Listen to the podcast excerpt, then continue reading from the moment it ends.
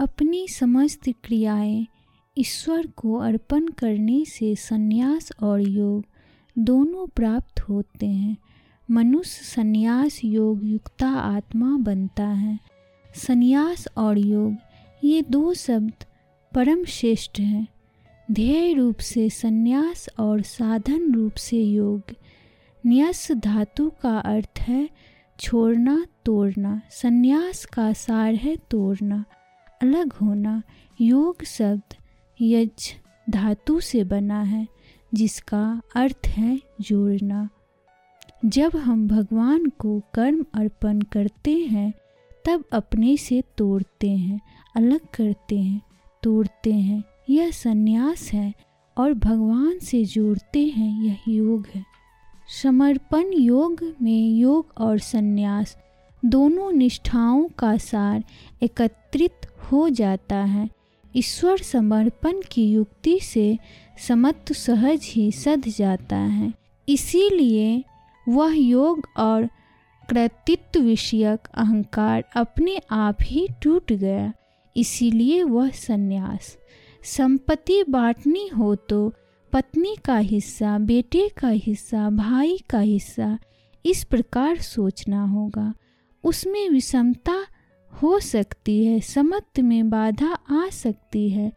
परंतु सबका सब ईश्वर को ही समर्पित करना है तो विषमता का सवाल ही नहीं आएगा।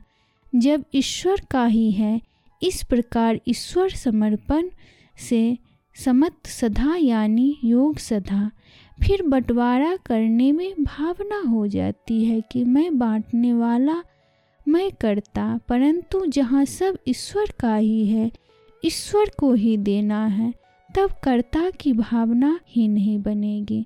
करने वाला भी सब ईश्वर ही है। मैं करने वाला यह अहंकार रहता नहीं। अहंकार निरसन संन्यास का सार है तो संन्यास भी सध गया। समर्पण योग में समत और अहंकार निरसन दोनों सहजता से सधते हैं। जो कुछ भी भले बुरे कर्म हमसे बन पड़े, उन सबको ईश्वरार्पण कर देने से उनमें कुछ और ही सामर्थ्य उत्पन्न हो जाता है। कर्म करना और उसका फल ना छोड़कर उसे ईश्वर को अर्पण कर देना, यह राजयोग है। राजयोग कहता है, तुम्हारे कर्म का फल किसी न किसी को तो मिलेगा ही ना तो उसे भगवान को ही दे डालो उसी को अर्पण कर दो। एक ओर से कर्म और दूसरी ओर से भक्ति जोड़कर जीवन को सुंदर बनाते चलो। फल को त्यागो मत, उसे फेंकना नहीं, बल्कि भगवान से जोड़ देना। कर्मयोग में जो फल तोड़ दिया, उसे राजयोग में जोड़ दिया जाता है। बोने और फेंक देने में फ़र्क है। बोया हुआ थोड़ा भी अनंत गुना होकर मिलता है। फेंका हुआ यूँ ही नष्ट हो जाता है।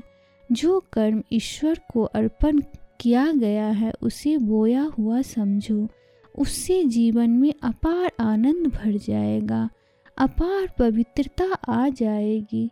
प्रत्यक्ष क्रिया जैसे जैसे होती जाए वैसे वैसे उसे भगवान को अर्पण करके मन की पुष्टि प्राप्त करते रहना चाहिए।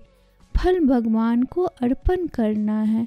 इतना ही नहीं, मन में उत्पन्न होने वाली वासनाएँ और काम क्रोधादि विकार भी परमेश्वर को अर्पण करके छुट्टी पाना है। संत तुकाराम कहते हैं, काम क्रोध आमही, वाहली, विठली। काम क्रोध मैंने प्रभु के चरणों में अर्पण कर दिए हैं। चट अर्पण किया और छूटे। ना किसी को दबाना, ना मारना, ना संयम आग्नि में जलना है, ना झुलसना। जिसने अपनी सब वासनाएँ छोड़ दी है और अपनी जीवन परमेश्वर को समर्पित कर दिया है, ऐसे भक्त का ईश्वर के पास जो मूल्य है, वह मूल्य बड़े लोगों का नहीं होता।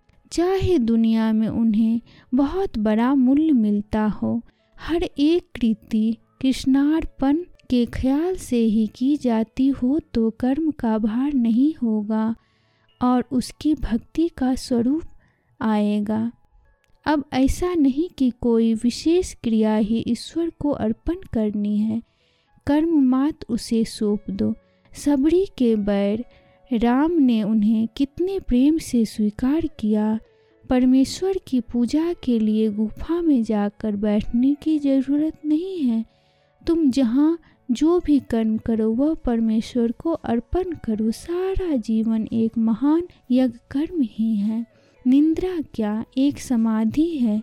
सब प्रकार के भोगों को यदि हम ईश्वरार्पण कर निंद्रा लेंगे तो वह समाधि नहीं तो क्या होगी?